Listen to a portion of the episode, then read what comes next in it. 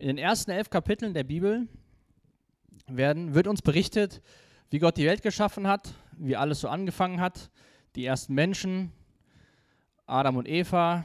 Wir lernen davon, dass die nicht so tolle Entscheidungen getroffen haben im Garten, dass Gott sie aus dem Garten geschickt hat. Dann haben sie Kinder bekommen.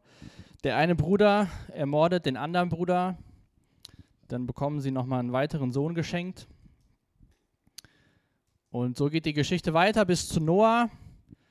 Dann kommt die große Flut. Gott drückt auf den Reset-Knopf. Nur Noah und seine Familie, insgesamt acht Menschen überleben, plus die Tiere. Und dann haben wir uns letzte Woche angeschaut, was nach der Flut passiert ist. Dass Noah angefangen hat, die Erde wieder zu bebauen und zu bewahren und dann zu viel Wein getrunken hat. Betrunken war. Und haben uns diesen Bund von Gott angesehen, diesen ersten Bund in der Bibel, wo Gott sagt, ich werde diese Erde nicht wieder mit einer Flut vernichten. Er hat uns den Regenbogen als Erinnerung gegeben. Und wenn ihr euch daran erinnert, ist der Regenbogen nicht nur für uns eine Erinnerung, sondern Gott sagt, dass jedes Mal, wenn er den Regenbogen anschaut, sich an den Bund erinnert, den er mit den Menschen geschlossen hat. Und dann könnte man ja wieder meinen, na gut, Gott ist treu, Gott ist gnädig, Gott kümmert sich um die Menschen, ist ja alles wieder gut. Aber so seit dem dritten Kapitel, wo Adam und Eva von der Frucht gegessen haben, bewegt sich die Menschheit so wie in so einer Spirale immer weiter nach unten. Das wurde dann mal gestoppt mit der Flut, aber wir sehen schon nach der Flut, dass der eine Sohn sich lächerlich macht über seinen Vater, der Vater zu viel Wein trinkt und ähm, heute geht es um den Turmbau zu Babel. Das ist auch eine, ja, eine bekannte Geschichte, in der aber auch wieder Dinge nicht richtig laufen. Die Geschichte endet damit, im 11. Kapitel, im Vers 9 oder in Vers 8, wo Gott die Menschen über die ganze Erde zerstreut und keiner mehr mit einem anderen reden konnte. Soll ich das mal vor zu Hause vielleicht, ja? Ihr seid euch mit euren Eltern unterhalten und dann sagt jemand was, sagt, hey, wie war der Tag? Dann ja, wie, wie war es in der Schule? Ja, ja, ja. Also so stelle ich mir das ungefähr vor, ja. Bei, bei dem Turmbau, Gott verstreut die Menschen, Gott verwirrt die Sprache, da wollen sie Ziegel aufeinander setzen und der andere, was? Und natürlich kann man, wenn man nicht miteinander redet, nicht gut zusammenarbeiten. Aber das ist ja nur das Ende von, dem, von der Geschichte von heute. Und ähm, es geht, die Frage, die ich uns heute Abend stellen will, ist, baust du in deinem Leben Türme oder baust du in deinem Leben Altäre? Und die Frage werde ich im Laufe des Abends ähm, versuchen, also ich kann dir gar nicht beantworten, die Frage musst du ja selbst beantworten, aber ich werde versuchen zu erklären, was ich damit meine, ob du einen Turm oder einen Altar baust. Wie ist das, wenn dir jemand etwas sagt, was du machen sollst oder was der Wunsch deiner Eltern für dich ist, dass du den Müll rausbringst oder dein Zimmer aufräumst am Wochenende? Oder der Lehrer sagt, sagt gibt euch eine Hausaufgabe bist du immer sofort bereit und sagst, hey, voll toll, dass du mir das sagst, ich mache das sofort. Wer ist einer von denen? Alles klar, Michael.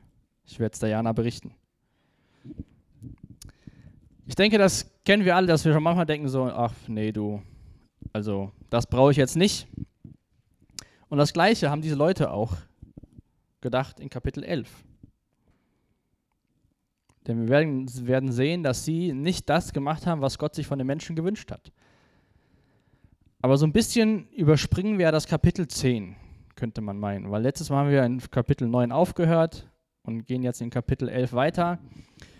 Die Sache ist so, dass diese Verse, die wir uns heute anschauen, die ersten neun aus Kapitel 11, chronologisch vor dem Kapitel 10 stehen. Ähm, in Kapitel 10 ist eine Ahnentafel, da geht es darum, was mit den Menschen passiert ist, wo sie hingezogen sind. Und das ist ja eine Auswirkung gewesen von dem, was hier passiert ist. Und dass ein Kapitel, was später kommt, vor einem anderen oder nicht zeitlich dahinter ist, sehen wir auch ganz am Anfang zwischen Kapitel 1 und Kapitel 2. Bei Kapitel 1 bekommen wir so diesen Überblick ganz genau, wie, wie Gott ähm, die Erde geschaffen hat. Und Kapitel 2 geht dann nochmal auf die Schöpfung vom Mensch ein. Und das ist ja nicht nach den sieben Tagen passiert, sondern es ist nochmal ein Blick hin, wie der Mensch geschaffen worden ist. Und deswegen werde ich mit euch zusammen erst die ersten neun Verse anschauen und dann gucken wir noch zum Schluss, was das Kapitel 10 zu bedeuten hat. Wer von euch hat diese Woche einen Regenbogen gesehen? Wer hat sich an das erinnert von letzter Woche Freitag? Ja, ich habe auch mehrere Regenbogen gesehen, teilweise auf Instagram, teilweise sogar im echten Leben hier vor der Haustür. Das war echt cool. Und ähm, ich hoffe, dass uns echt so ein bisschen hängen bleibt, dass es ein Regenbogen ist, wo Gott gesagt hat, hey, sowas passiert nicht mehr. Und dass wir wissen, wenn wir den Regenbogen sehen, sieht Gott den Regenbogen auch. Das fand ich cool, dass die Woche direkt einer kam. Ich meine, Regenbogen bedeutet Regen und Sonne, aber es war sehr schön, den Regenbogen zu sehen. Lasst uns mal anschauen die ersten vier Verse aus Kapitel 11.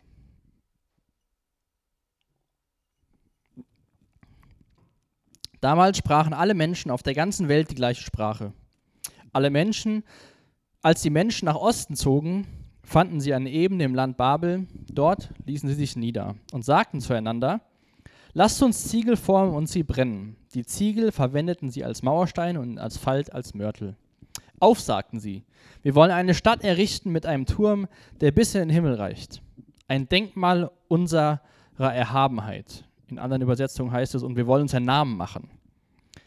Es wird verhindern, dass wir uns über die ganze Welt zerstreuen. Also was machen die Menschen hier? Sie sammeln sich, ziehen nach Osten, befinden sich in diesem Land Babel und wollen eine Stadt errichten mit einem Turm, der bis in den Himmel ragt. Einmal so die Frage, was war denn das Ziel von den Menschen und was war ihre Angst bei der ganzen Sache? Sie haben ja die Entscheidung getroffen, weil sie ein Ziel hatten und weil sie Angst hatten. Die Ziele, oder es waren mehrere Ziele, sie wollten einmal eine Stadt bauen, das sagen, steht hier in Vers 4. Sie wollen einen Turm bauen, der bis zum Himmel reicht, also einen hohen Turm bauen. Dann war das Ziel, dieser Denkmäler oder dieser beiden Sachen, der Stadt und der Turm, dass es ein Denkmal für sie ist, dass sie selbst sich einen Namen machen, dass sie wahrscheinlich irgendwo verewigt werden. Das war ihr Ziel. Eine anderes, andere Motivation, den Turm zu bauen, war, sie hatten Angst, dass sie über die ganze Welt zerstreut werden. Am Ende, von Vers 4 sagen die Menschen, es wird verhindern, dass wir uns über die ganze Welt zerstreuen. Und ich lese uns mal drei Verse vor, die wir bis jetzt uns schon angeschaut haben. Einmal aus dem Kapitel 1 und zwei Verse aus dem Kapitel 9. Kapitel 1, Vers 28. Und Gott segnete sie und sprach zu ihnen, seid fruchtbar und mehrt euch und füllt die Erde und macht sie euch zu Untertan. Kapitel 9, Vers 1. Und Gott segnete Noah und seine Söhne und sprach zu ihnen, seid fruchtbar und mehrt euch und füllt die Erde. Und dann der Vers 7 aus Kapitel 9. Ihr nun seid fruchtbar und mehrt euch, wimmelt auf der Erde und mehrt euch auf ihr. Gott sagt es zu Adam und Eva und dann zu Noah und seinen, seiner Familie, die Menschen, die nach der Flut noch übrig geblieben sind. Vermehrt euch und füllt die Erde. Füllt nicht nur die Ebene Babel, sondern füllt die Erde. Nehmt sie in Besitz. Gott hat uns die Erde gegeben. Gott hat Adam und Eva die Erde als erstes gegeben und ihr Nachkommen und dann auch wieder Noah, nachdem alles anders war. Die Menschen haben aber nicht das gemacht, was sich Gott von ihnen gewünscht hat. Die waren Rebellen. Sie waren rebellisch. Vielleicht klingelt bei dir so, vielleicht hast du schon mal von dir gehört, dass jemand gesagt hat, du kleiner Rebell, weil du irgendwelche Sachen machst die genau entgegen dem sind, was andere sich vorstellen. Und so war das da auch. Das waren kleine Rebellen. Die haben gesagt, wir bleiben hier, wir kommen zusammen, wir bauen eine Stadt, wir bauen einen Turm, der bis in den Himmel reicht. Und dann wird das verhindern, dass wir uns nicht verstreuen. Wer von euch kennt den Satz, dass man da schon mal sagt, so und so sitzt am längeren Hebel? Kennt ihr das? So, also dass, der dass man selbst quasi, der Lehrer sitzt am längeren Hebel, wenn es um die Noten geht. Ja, der, der Chef auf der Arbeit sitzt am längeren Hebel, ob der nun im Recht ist oder nicht im Recht ist. Es gibt oftmals Personen in unserem Leben, die am sozusagen längeren Hebel sitzen. Und das bedeutet ja im Endeffekt, wenn wir den Satz sagen, es macht keinen Sinn, sich dagegen zu sträuben. Ja, man kann es versuchen, aber im Endeffekt, wenn die das wollen, dann machen die, was die wollen. Und ich glaube, manchmal denken wir so von uns, dass wir für unserem Leben am längeren Hebel sitzen. Weil wir wissen, was gut ist, wir wissen, was wir entscheiden müssen und sagen dann vielleicht mal zu Gott, also das ist nicht richtig, ich mache das lieber so. Wir sind dann quasi so kleine Rebellen. Ja? Ich meine, das Wort wird in den Nachrichten heutzutage ein bisschen gebraucht für Leute, die andere verfolgen und äh, wo Kriege angezettelt werden. Das will ich nicht von uns sagen, aber ich glaube, wir können was anfangen mit dem Wort, wenn wir sagen, wir sind Rebellen. Also wir sind gegen etwas aufständig. Ob jetzt im kleinen Rahmen oder bei so Menschen, die wir aus den Nachrichten kennen, im großen Rahmen. Das Problem, was wir Menschen haben, ist, dass der Teufel bei Adam und Eva eine Sehnsucht geweckt hat. In Kapitel 3, Vers 5 hat er ihnen gesagt, wenn ihr davon esst, werdet ihr sein wie Gott. Der Teufel hat den Menschen gesagt, hey, du hast die Möglichkeit, so zu sein wie Gott. Du hast die Möglichkeit, am längeren Hebel zu sitzen, wenn du von der Frucht isst. Nun ja, wir haben kennengelernt und sehen das auch noch heutzutage, was das für Folgen hatte, dass die Menschen gesagt haben, wir wollen so sein wie Gott. Aber seit dem Tag im Endeffekt leben wir Menschen in Rebellion gegenüber Gott. Mal gelingt es uns besser, mal gelingt es uns weniger gut. Aber vom Grundsatz her ist ja immer in uns drin, dass wir irgendwie das auf der einen Seite wollen, wenn wir erkannt haben, wer Jesus Christus ist, und auf der anderen Seite dann doch wieder unsere Entscheidung treffen und dann sind wir immer so hin und her. Eigentlich will ich das, aber ich mache das. Wir müssen immer wieder uns dafür neu entscheiden, nicht zu rebellieren. Und ähm, vielleicht bist du auch so ein stiller Rebell. Ja? Du liest deine Bibel, dann werden dir Dinge bewusst oder du hörst was freitagsabends hier, sonntags morgens im Gottesdienst oder du hörst hier in der Woche, siehst auf, guckst dir eine Predigt auf YouTube oder so an, was auch immer, und du merkst, Gott hat so einen Nerv bei dir getroffen. So, du merkst ganz genau, diese Sache sollte ich eigentlich verändern oder sollte sein lassen. Und dann denkst du dir, ja gut, ja, aber habe ich keine Lust zu. Ja, keiner kriegt was mit von deiner Rebellion. Nur du und Gott wissen, dass du am Rebellieren bist gegenüber dem, was er dir gesagt hat. Heute Morgen zum Beispiel habe ich äh, Jakobus Kapitel 3 gelesen. Da geht es sehr viel um das, was wir mit unserer Zunge anstellen können. Dass die Zunge sehr viel Macht hat und Kraft hat, Gutes zu tun, aber genauso auch Schlechtes zu tun. Ja, und jetzt kann ich mir so das durchlesen heute Morgen, denken, ja, also klingt alles gut. Und ich weiß auch, dass ich nicht immer so das Richtige sage und vielleicht manchmal meinen Mund halten sollte oder andere Dinge sagen sollte. Aber ich habe da keine Lust zu. Das wäre praktische Rebellion gegenüber dem, was Gott mir heute Morgen gesagt hat. Also ich nicht, dass ich aufpassen muss, wie ich spreche, wie ich rede. Und ich weiß nicht, was es vielleicht bei dir aktuell für ein Bereich ist, wo du eigentlich weißt, hm, Gott hat da zu mir gesprochen, aber eigentlich will ich das gar nicht. Eigentlich will ich so ein kleiner Rebell sein. So wie die Menschen, die den Turm zu Babel bauen wollten. mach dir mal kurz Gedanken darüber oder schreib dir mal die Frage auf und dann geh das mal an und vielleicht nutzt du den Abend und sagst einer Person, einem Freund oder einem Mitarbeiter, hey, in dem Bereich weiß ich, eigentlich würde ich gern, aber bis jetzt war ich so ein kleiner Rebell und wollte es eigentlich gar nicht. Was macht denn Gott hier in der Geschichte als Reaktion auf die Rebellion von den Menschen? Das können wir mal äh, durchlesen. Die restlichen Verse vom, äh, von unserem Text aus Kapitel 11, Verse 5 bis Vers 9. Und ich finde, wir sehen immer in der Bibel wieder, wie Gott so Humor hat. Ne? Also wir lesen jetzt gleich in Vers 5 und dann erinnert euch mal daran, dass die Menschen Turm bauen wollten, der bis zum Himmel reicht. Ab Vers 5. Der Herr aber kam aus dem Himmel herab, um sich die Stadt und den Turm anzusehen, den sie erbauten. Sieh, was sie begonnen haben zu bauen. Weil sie dieselbe Sprache sprechen, ein Volk sind, wird ihnen nichts unmöglich sein, was sie sich vornehmen. Kommt, wir steigen hinab und geben ihnen verschiedene Sprachen. Dann werden sie sich nicht mehr verständigen können. Auf diese Weise zerstreute der Herr die Menschen über die ganze Erde und sie konnten den Bau der Stadt nicht beenden. Deshalb wurde die Stadt Babel genannt, weil der Herr dort die Sprache der Menschen verwirrte und sie so über die ganze Erde zerstreute. Das heißt, der Plan von den Menschen, einen Turm zu bauen, der in den Himmel reicht, hat irgendwie nicht so ganz geklappt, wenn, wie gesagt, ich finde, Gott hat schon Humor, sagt er, oder wir lesen davon, dass er aus dem Himmel herabkam. Natürlich war es jetzt nicht so, dass Gott nicht sehen konnte, was auf der Erde passiert. Natürlich hat er gesehen, was sie für einen Turm gebaut haben. Aber ich glaube, das macht es nochmal deutlich, dass Gott das auch als ein, ja, wie sagt man, einen netten Versuch fand, aber eigentlich aussichtslos von den Menschen. Er kam aus dem Himmel herab und sah, was sie getan haben. Die Menschen haben gesagt, wir wollen so hoch sein wie Gott und Gott kommt herunter. Und das ist auch, glaube ich, ein sehr gutes Bild, wenn wir uns das mal jetzt nicht mehr ganz so lange bis zur Ostern, zur Zeit des Fastenzeit. Und an Weihnachten ist auch Gott zur Erde hinabgekommen.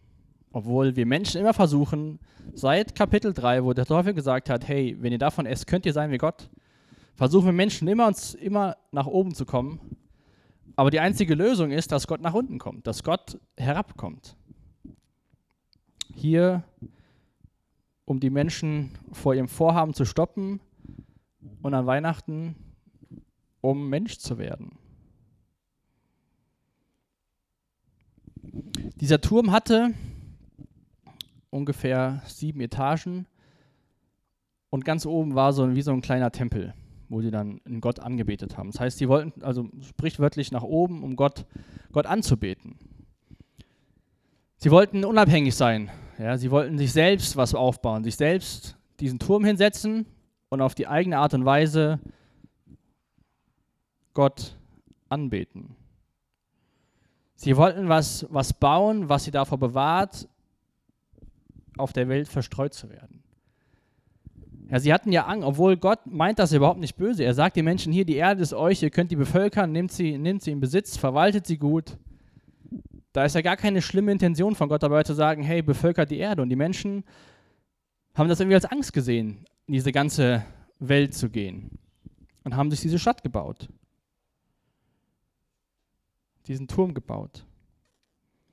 Und vielleicht machen wir das auch mal in unserem Leben, dass wir uns etwas aufbauen und sagen, wenn ich das und das mache, wenn ich den Stein Bibel lesen, auf den Stein Gemeinde gehen, auf das Stein Gebet setze, dann erreiche ich Gott.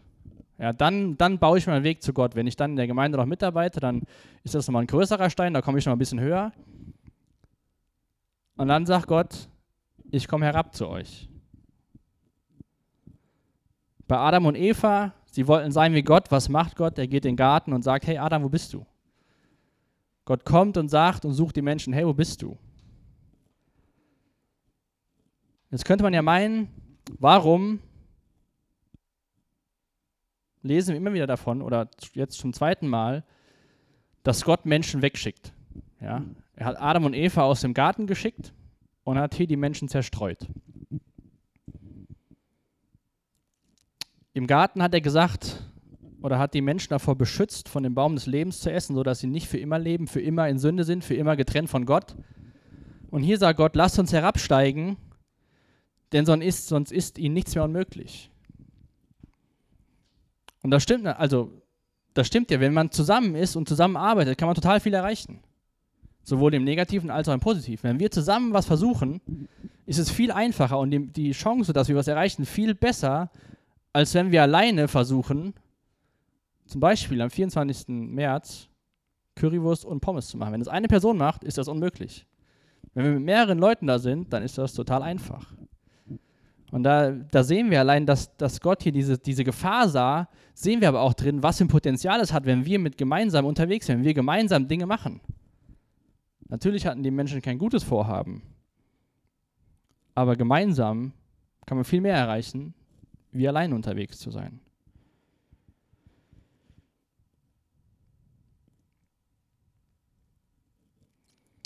Vielleicht könnte man ja sagen, hey, warum hast du denn nicht die Stadt und den, den Turm einfach zerstört? Ja, die Menschen haben sich das aufgebaut, geh doch hin und mach's kaputt.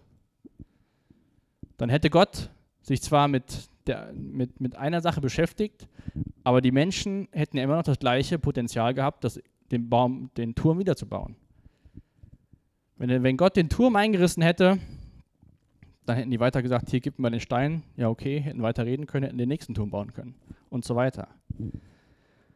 Und Gott hat sie davor, ja, im Endeffekt hat Gott sie davor bewahrt, das wiederzumachen. Auch wenn sehr wahrscheinlich die Menschen das nicht als Gnade Gottes gesehen haben, was Gott gemacht hat, wenn wir uns auf die Geschichte der Menschen und die Geschichte von Gott und uns anschauen, war das Gnade von Gott, den Menschen verschiedene Sprachen zu geben. Dass nicht die Menschen sich zusammentun und komplett gegen Gott richten, sondern so sind die Menschen verstreut worden und Gott konnte wieder neu anfangen. Wir werden das äh, sehen in Vers in Kapitel 12, wenn es dann mit Abraham losgeht. Da sagt Gott zu einem Menschen, ich will deinen Namen groß machen. Du wirst der Vater von einer ganz großen Nation. Wenn wir so viele Nachkommen haben, so viele Sterne am Himmel, kannst du gar nicht zählen. Genau was die Menschen selbst vorhatten, macht Gott im Endeffekt mit Leuten, die er sich aussucht, wo er sagt, hey, Abraham, du wirst es sein. Und die Woche habe ich da so, als ich mir über die Predigt Gedanken gemacht habe und den Text so gelesen habe, kam mir so ein Bild von so einem Unkraut in den Sinn. Ja, so ver, ver, vergleicht mal Sünde mit Unkraut. Oder in dem Fall hier diese, dieser Turm und die Stadt, das ist das Unkraut, was man sieht. Ja? Vielleicht muss jetzt auch schon mal im Garten Unkraut, Unkraut jäten. Und wenn man nur oben mit der Schere hergeht und das grüne Unkraut, was man sieht, abschneidet, dann bleibt die Wurzel bestehen und irgendwann kommt neues Unkraut. So ungefähr war das auch da. Wenn Gott diesen Turm zerstört hätte, wäre das Unkraut auf der das Grüne abgeschnitten geworden und die Wurzel, warum es passiert ist, wäre noch da geblieben. Gott hat die Menschen zerstreut. Er hat quasi die Wurzel rausgerissen. Natürlich kann man das nicht komplett vergleichen, weil die Wurzel der Sünde werden wir nie aus unserem Leben herausreißen können, solange wir hier auf der Erde sind. Aber ich denke, wenn wir das auf einzelne Bereiche in unserem Leben sehen, können wir daran arbeiten, zu gucken, hey, was ist die Wurzel? Warum verhalte ich mich so? Warum will ich mir den Weg zu Gott verdienen? Und nicht zu sagen, okay, ich höre jetzt einfach nur auf damit, sondern zu gucken, hey, wo kommt das her? Vielleicht denkst du dir oder möchtest du gerne sagen, hey Gott, ich würde dir gerne mehr vertrauen. Ja, mein Ziel ist es, dir mehr zu vertrauen. Aber irgendwie klappt das nicht so ganz. Dann ist ja die Frage, warum kannst du oder warum kann ich Gott nicht mehr vertrauen, obwohl ich das mir wünsche? Und dann kann man sagen, ich will das jetzt und ich will das jetzt, aber vielleicht haben wir ein Bild von Gott in unserem, in unserem, in unserem Verständnis, weil wir keine guten Erfahrungen gemacht haben mit einer männlichen Bezugsperson, mit, dem, mit, mit unserem Vater, dass wir zwar sagen, okay, in der Bibel steht, vertrau Gott und dann sagst du, ich lese das und jawohl, ich will das auch machen und dann kriegst du aber nicht hin. Und dann wirst du irgendwann frustriert und es klappt immer noch nicht und dann ist vielleicht das Problem gar nicht, dass du es nicht wirklich willst, sondern weil du selbst in dir so ein falsches Bild hast, dass du erstmal gucken musst, hey, was ist denn überhaupt ein richtiger Vater?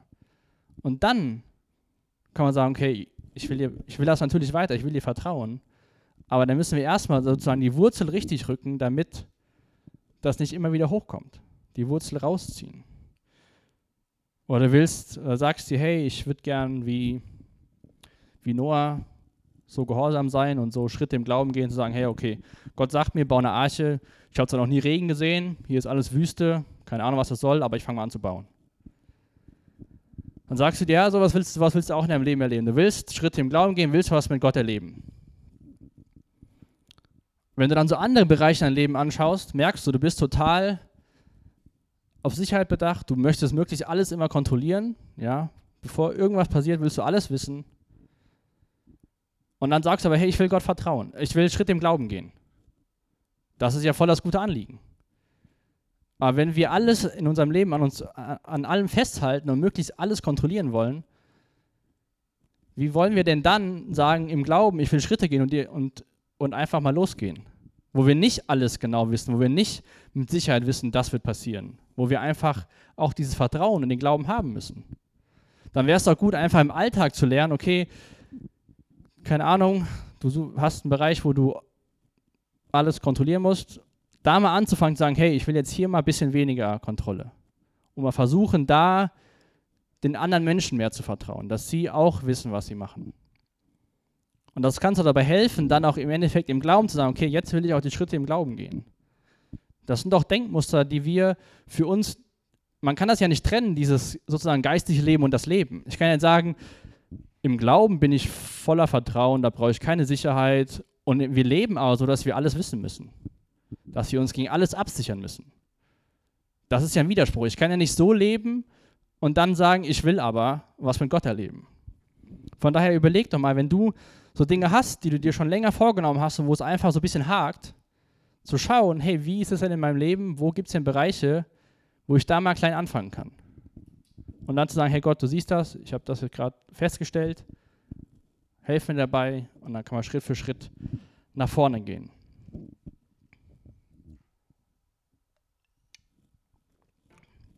Nun ja, so schlau waren die Menschen damals nicht. Die haben den Turm gebaut, versucht und Gott hat sie zerstreut. Und jetzt schauen wir uns mal drei Verse aus dem zehnten Kapitel an. Einmal den Vers 5, den Vers 20 und den Vers 32. Da lesen wir von den Söhnen von Noah, von seinen drei Söhnen. Und dann geht es immer darum, was mit denen passiert ist. Das fasst dieses ganze Kapitel eigentlich recht gut, recht gut zusammen. Vers 5. Von diesen Nachkommen stammen die Küstenbewohner der verschiedenen Länder ab. Und jeder Stamm hatte seine eigene Sprache. Vers 20. Das sind die Nachkommen Hams nach ihren Stämmen, Sprachen, Gebieten und Völkern. Und dann in Vers 32. Von diesen stammen die Völker ab, die nach der Flut auf der Erde ausbreiteten. Die Stämme, die von den Söhnen Noahs abstammten, sind Volk um Volk nach ihrer Abstammung aufgeführt. Das heißt, da wird beschrieben, wie diese Menschen sich verstreuen, wie diese Menschen sich die Erde im Endeffekt dann doch bevölkern. Und dieses Versprechen, was Gott in Kapitel 3, Vers 15 gegeben hat, dass der Same der Frau eines Tages die Schlange zerstören wird, sehen wir, wie der Same bewahrt wird. Das sind nicht einfach nur chronologische Aufzählungen von irgendwelchen Familien. Durch diese ganzen Aufzählungen, die wir immer wieder bekommen, sehen wir, dass Gott sein Versprechen hält, dass der Same bewahrt wird. Durch Noah, durch die Flut, dann jetzt nach der Flut durch die, durch die äh, Familie von Sem. Dann sehen wir Abraham und wie das immer wieder weitergeht, wie die Linie sich immer weiterzieht, wie der Same immer weitergegeben wird und eines Tages Jesus Mensch geworden ist. Und so steht dieses Babel, was eigentlich Einheit geben sollte, den Menschen Kraft, den Menschen Ruhm und Ehre, im Endeffekt steht es für Verwirrung. Ja, bei mir ich habe mich mal so ein Probeabo gemacht bei einer App, die heißt Babel oder Bubble.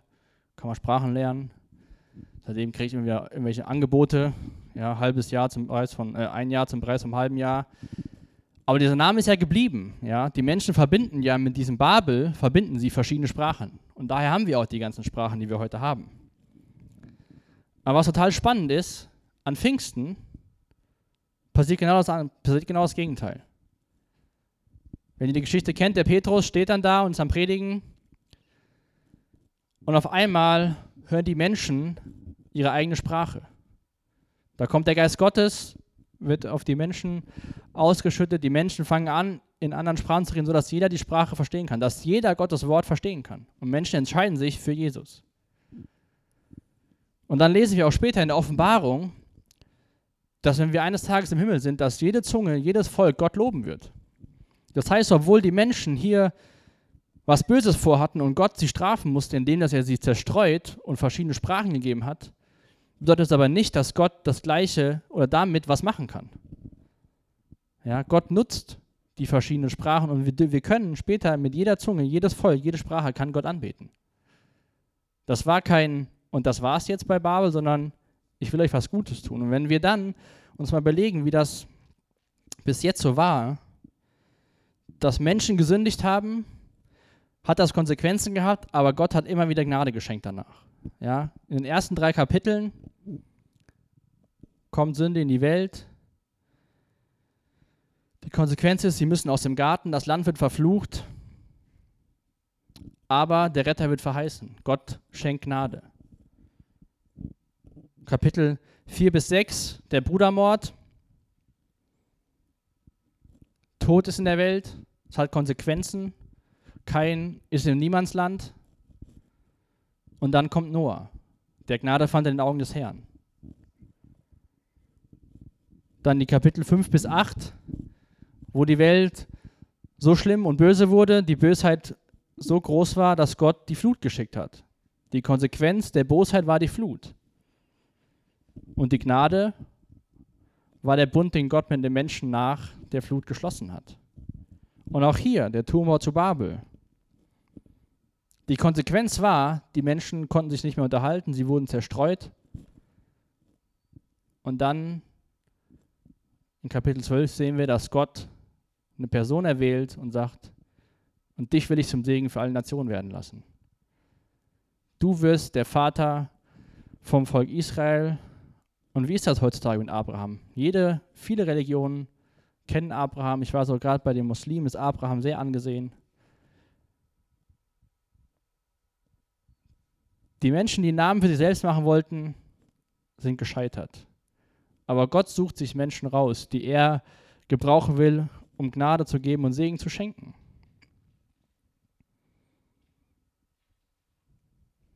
Abraham hat einige Altäre in seinem Leben gebaut und Gott angebetet.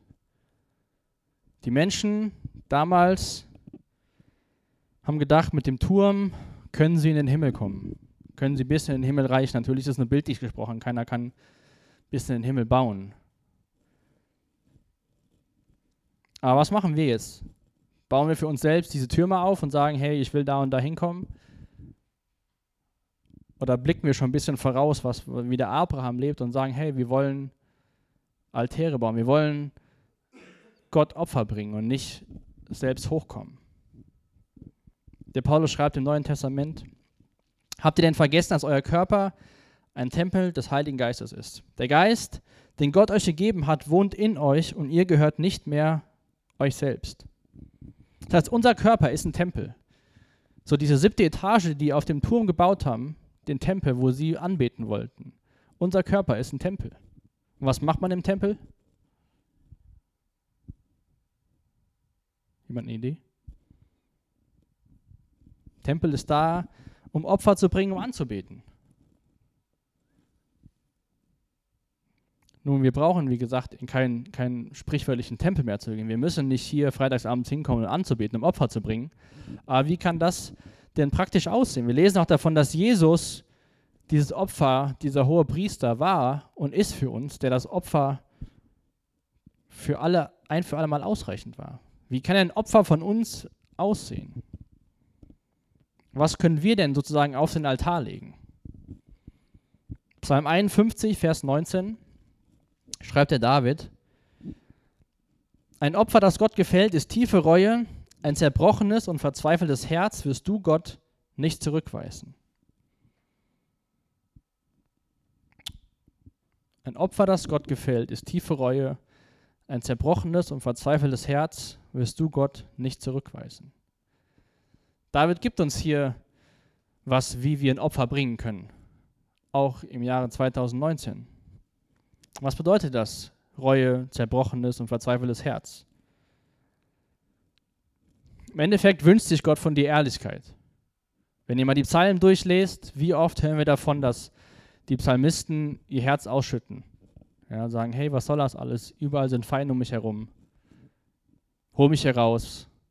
Mach was mit dem, wie du willst, aber schenk mir endlich Hoffnung. Gott will deine Ehrlichkeit. Nicht irgendwie eine Maske oder ein Turm, den du dir selbst aufbaust und sagst, hey, so komme ich zu dir, sondern er will einfach deine Ehrlichkeit. Natürlich ist es so in unserer Gesellschaft, kriegen wir so gesagt, ehrlich sein ist uncool. Weil ehrlich sein bedeutet ja, was von sich selbst zu offenbaren, was man vielleicht gar nicht anderen sagen will. Ehrlichkeit bedeutet, man macht sich angreifbar, verletzbar, wenn man Dinge sagt und andere Leute die wissen. Man soll ja möglichst so seine eigene Mauer sich aufbauen und nicht so viel sagen. Das kriegt man zumindest so gespiegelt. Vielleicht sind uns auch Dinge peinlich, wenn wir wirklich ehrlich sind. natürlich sollen wir jetzt nicht aus der Tür rausgehen und dann überall sagen, hey, weißt du eigentlich schon, ich habe das und das gemacht, voll dumm, aber ich soll ehrlich sein.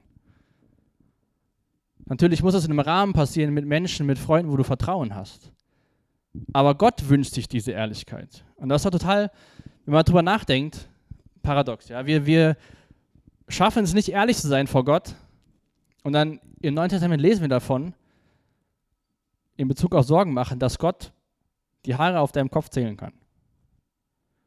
Im Endeffekt weiß ja Gott alles von dir. Ja, oder wir vielleicht, ja, in so ein paar Jahren ist uns vielleicht peinlich, was wir auf Snapchat oder Instagram oder so gepostet haben oder was wir jemandem geschrieben haben. Ja, wir haben so ein bisschen Angst davor, so was, was weiß das Internet von mir, was weiß Google von mir, das wollen wir manchmal gar nicht wissen.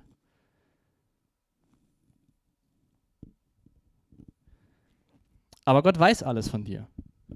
Er wünscht sich einfach nur, dass du ehrlich bist, dass du nicht sagst, okay, ich baue mir das jetzt auf und dann, dann wird das schon, sondern dass du einfach sagst, hey, so geht's mir, das ist mein Wunsch, bitte hilf mir.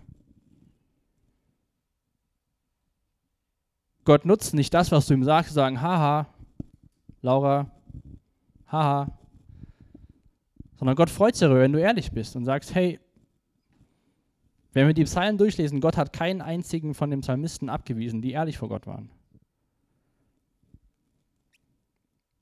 Und er wird die Sachen mit Sicherheit nicht gegen uns verwenden.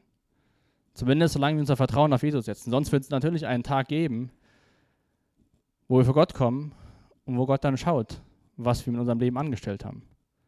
Wenn wir unser Vertrauen auf Jesus gesetzt haben, ist alles gut. Wenn wir aber versucht haben, unser Leben so für uns zu leben und wir selbst kommen dahin, dann wird das an diesem Tag alles andere als gut für uns sein. Von daher lade ich dich ein, dir keine Türme aufzubauen, sondern dieses Opfer zu bringen. In Form von deinem Leben, in Form von Ehrlichkeit. In den Sprüchen lesen wir, wer seine Sünden verheimlicht, dem wird es nicht gut gehen. Aber wenn er sie bekennt und davon lässt, wird er Barmherzigkeit finden. Wenn wir in der Welt und irgendwo anders Dinge bekennen, dann werden wir wahrscheinlich oder kann es gut sein, dass wir ausgelacht werden. Aber wir dürfen dieses Bild nicht auf Gott projizieren. Dass wenn wir vor Gott ehrlich sind, denken müssen, ach, wie ist das so peinlich.